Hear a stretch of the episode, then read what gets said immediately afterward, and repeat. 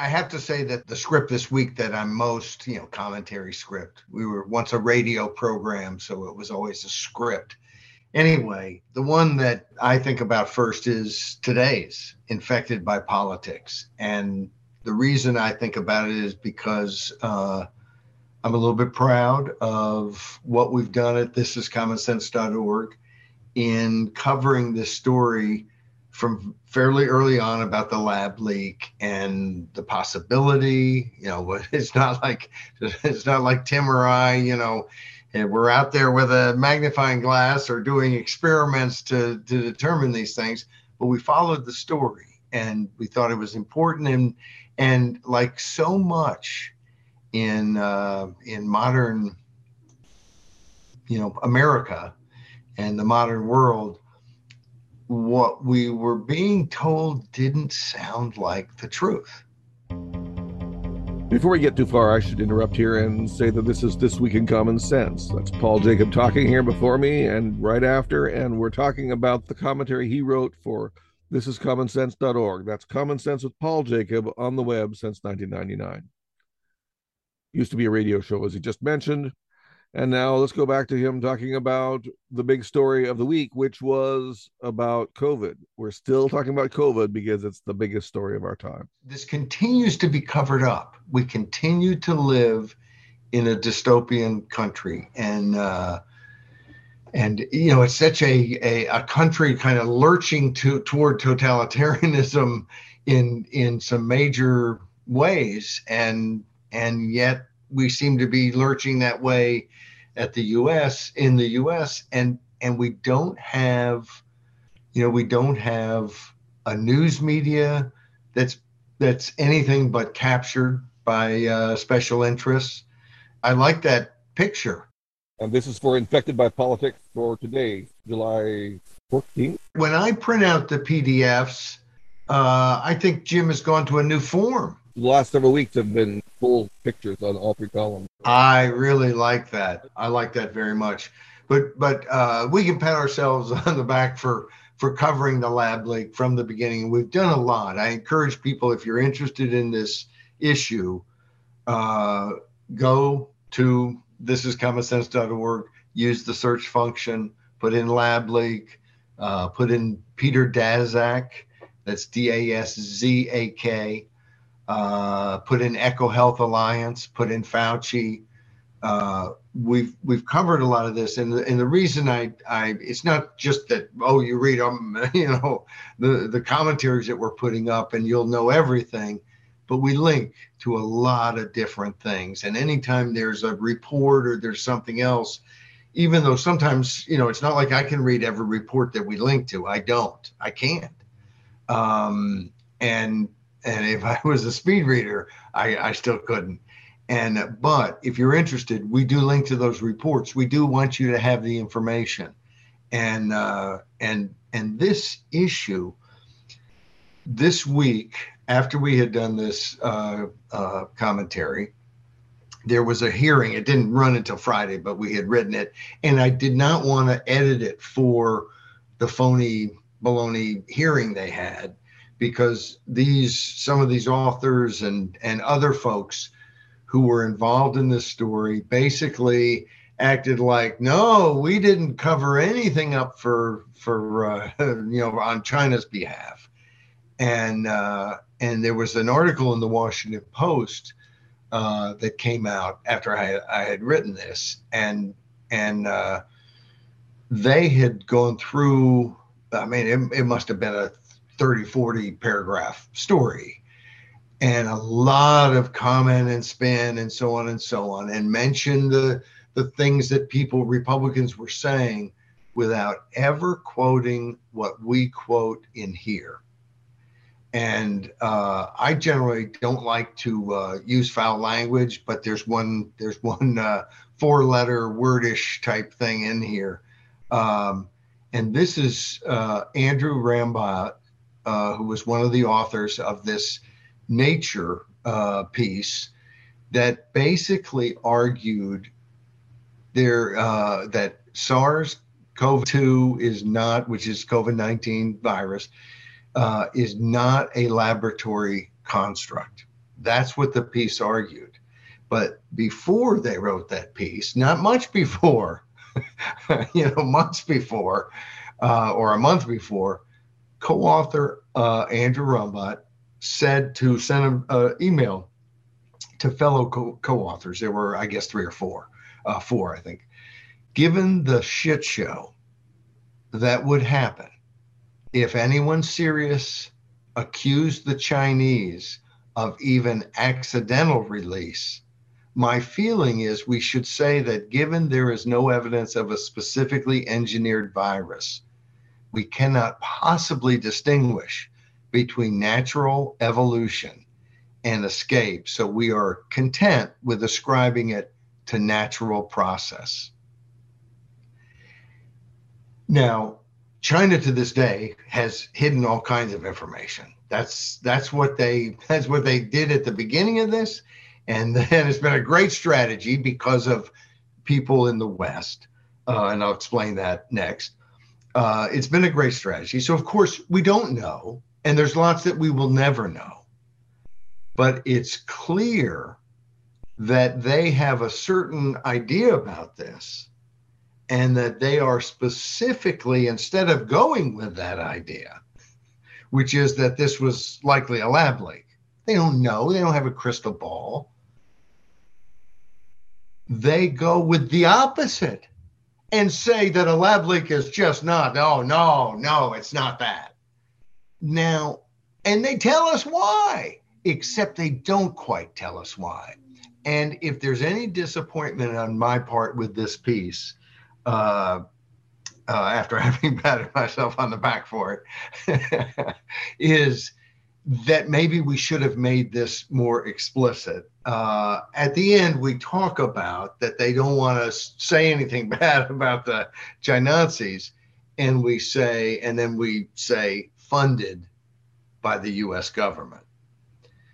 But maybe sometimes it's helpful, and then not just for you guys, for me too, when people draw all the lines, don't leave anything to imagination. And here's what we sort of left to imagination. They're not covering for the Chinese. They may love the Chinese and their form of government. These people are not my favorite people, but it's not primarily the Chinese they're covering for. They're covering for Fauci, because it was Fauci who funneled the money, laundered money through Echo Health Alliance to get to the Wuhan lab. And this wasn't something he did that they're, if anyone found out. No, the whole U.S. government, they had a Chinese weapons lab, a military weapons lab in the same complex. And this is not stuff that was lost on our expert deep state lunatics. They're not at all concerned, it seems, about China. Maybe they're on the same team. I don't know. It's very disturbing, but it was Fauci that they're protecting. And again, because he's their brother? No, he's their source of money. They like Fauci a whole lot. He's given them millions and millions of dollars. So this cover-up that benefits the totalitarian monsters in China, who basically were more concerned to lie and cover their butt than they were to alert the world and maybe save millions of people. You don't know. You don't know what would have happened. Nobody can say, again, with perfect certainty. But millions of people died, and China had shut down internal travel before they shut down international travel, which gives you some idea of how much they care about the rest of us. I think they kind of said, and I don't know this, I'm just looking at the facts and the time, the way it happened in time. I kind of think they said at a certain point, if we're going down, the whole world's going with us. That might be understanding in some small things in life. When you're talking about millions of people dying, it's not good. And of course, it's true to form. There's no surprise that the Chinese government is acting this way. And so it shouldn't have been any surprise to U.S. people. So the whole deal with this, all the fighting with Fauci and gain of function and so on, there's been this whole battle to hide the fact that the Wuhan lab is likely the cause. We don't know for sure because we're dealing with totalitarian genocidal liars. So of course we're not going to know for sure. But that's likely where it came from. And the downside of that is that it implicates the U.S. because it's Fauci and us paying the taxpayers. We're on the hook for this thing. We've paid for it. And they're doing gain of function in China as if viruses are going to go, oh, well, I was done in China, so I'm not crossing the border. Oh, no, no. So this whole thing is insane that they're basically the government saying we don't do gain of function. And then they're using screwy definitions and hiding it overseas to get away with doing it anyway. And now they've killed 7 million people likely by doing that. And what do they do but cover it up? And I have told people, and I'll just zoom through it again because people need to know this, how ridiculous this is, because we're going to get to the media in a second and why they're asleep at the switch or licking the, the dictator's hand, I was going to say. This Echo Health Alliance, which was nothing but a conduit for this money to the Wuhan lab. The guy who heads that up, Peter Daszak, was the guy who pushed the article into, so he's the bagman doing the thing. He pushes the article into the Lancet, which is arguably the most, was, before this article, was the most prestigious medical journal in the world. In the article, he says he and other authors that he recruited with consultations with Fauci, he basically, with those other authors, says, we have no self-interest in this. That's just a bald thing. It's just, you couldn't have anyone with more self-interest than Peter. And so, okay, that's crazy. Then you find out, or I found out, now I'm telling you, Facebook is censoring people who talk about the lab leak and who talk wrong about any of this stuff. Who are they going to? Who's their top kind of expert that they've partnered with? Peter Daszak. The phony trip to Wuhan to investigate, where they come out and say, oh, no lab leak. We don't know for sure what it is, but it's not a lab leak, which tells you. And, of course, did they investigate? They went and had, crumpets or something with some folks, and they listened to a talk. They didn't investigate. There was no investigation. There was a U.S. representative on that trip. Who? Peter Daszak. That's who the U.S. representative investigating it was. It's as if Charles Manson was the prosecutor and the investigator in the, the Sharon Tate murder and so on. It's like, this is insane. So with this much craziness, and I'm sure I've forgotten a couple of weird connections because it has been amazing how often he pops up in the objective role. But why did the media not catch any of this? Why have I never seen a story like ours, the man the media missed? We have a common sense that talks about Daszak and why is the media not talking about him at all? To this day, this past week, the Washington Post, the mainstream media, continues to hide what went on.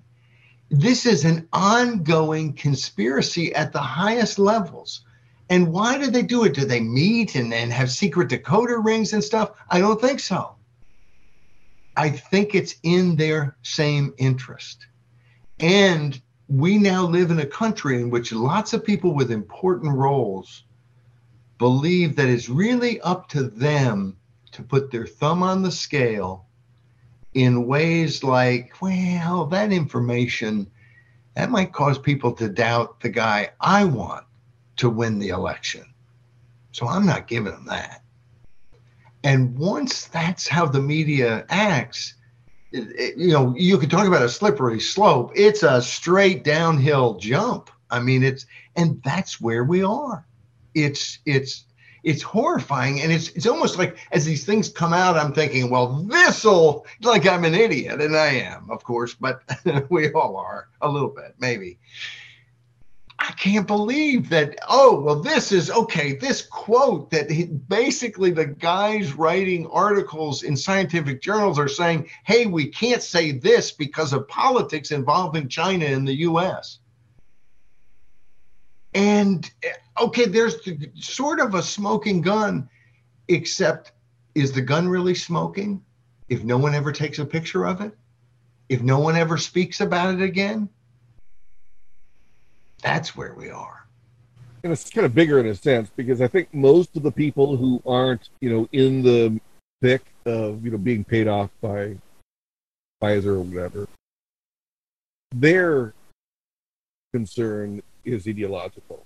Because what's on trial here, if there were a trial, is big business, big government partnership.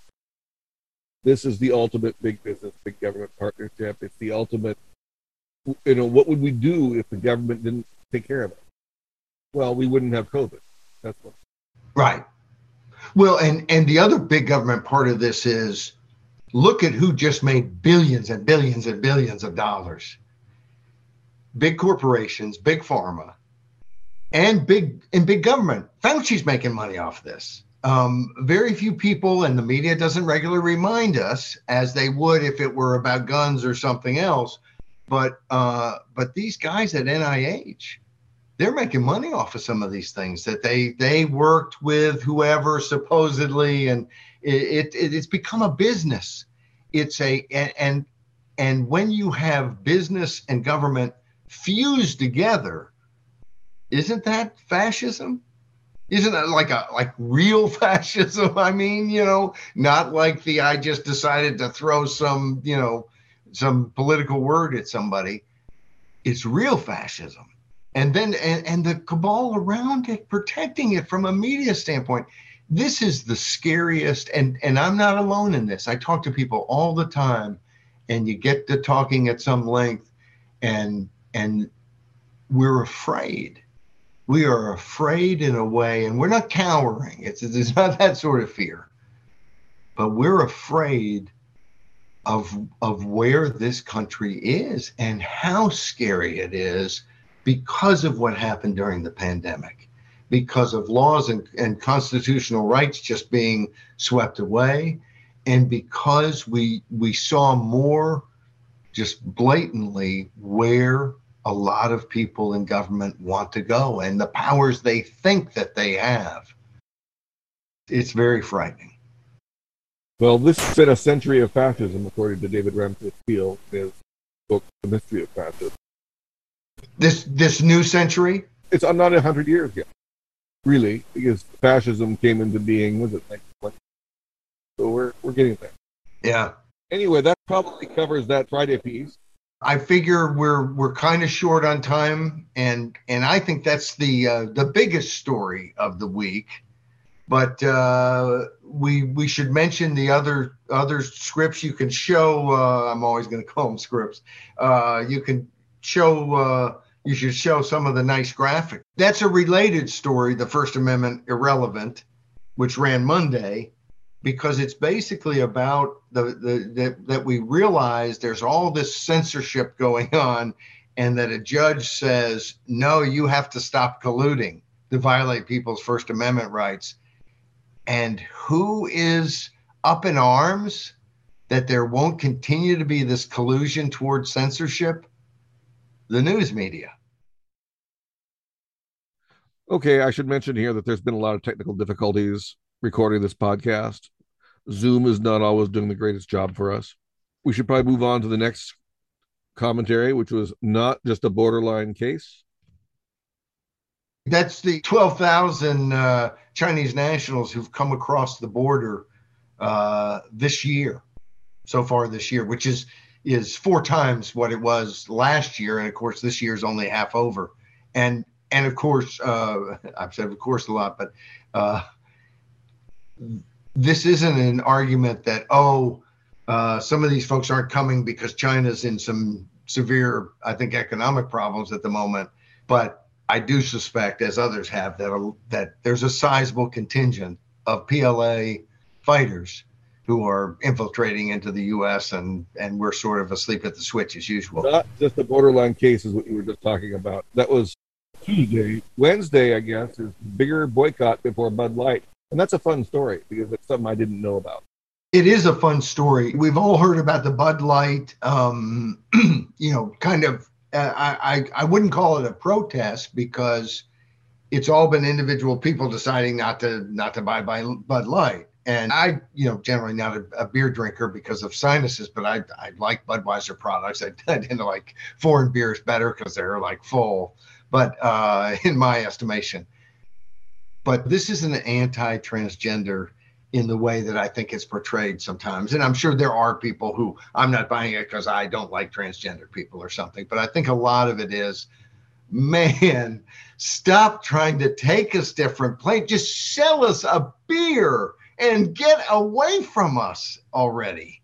But what this piece is about is that there's another boycott, same sort of boycott, not called, not campaigned for, it just happened. And I'm part of that boycott, but I didn't know that there were really other people part of that boycott. And what I'm talking about is the NBA, the National Basketball Association. And I'm going to have to wrap this up. Just cut Paul right off, because we don't have much time, and the computer gods, the internet gods, are not exactly shining in our favor today. Just mentioned that the fifth commentary this week was Thursday's The Sin of Skin Color. And I bet you can guess what that's about. Just guess. Go to ThisIsCommonSense.org to find more. Thanks.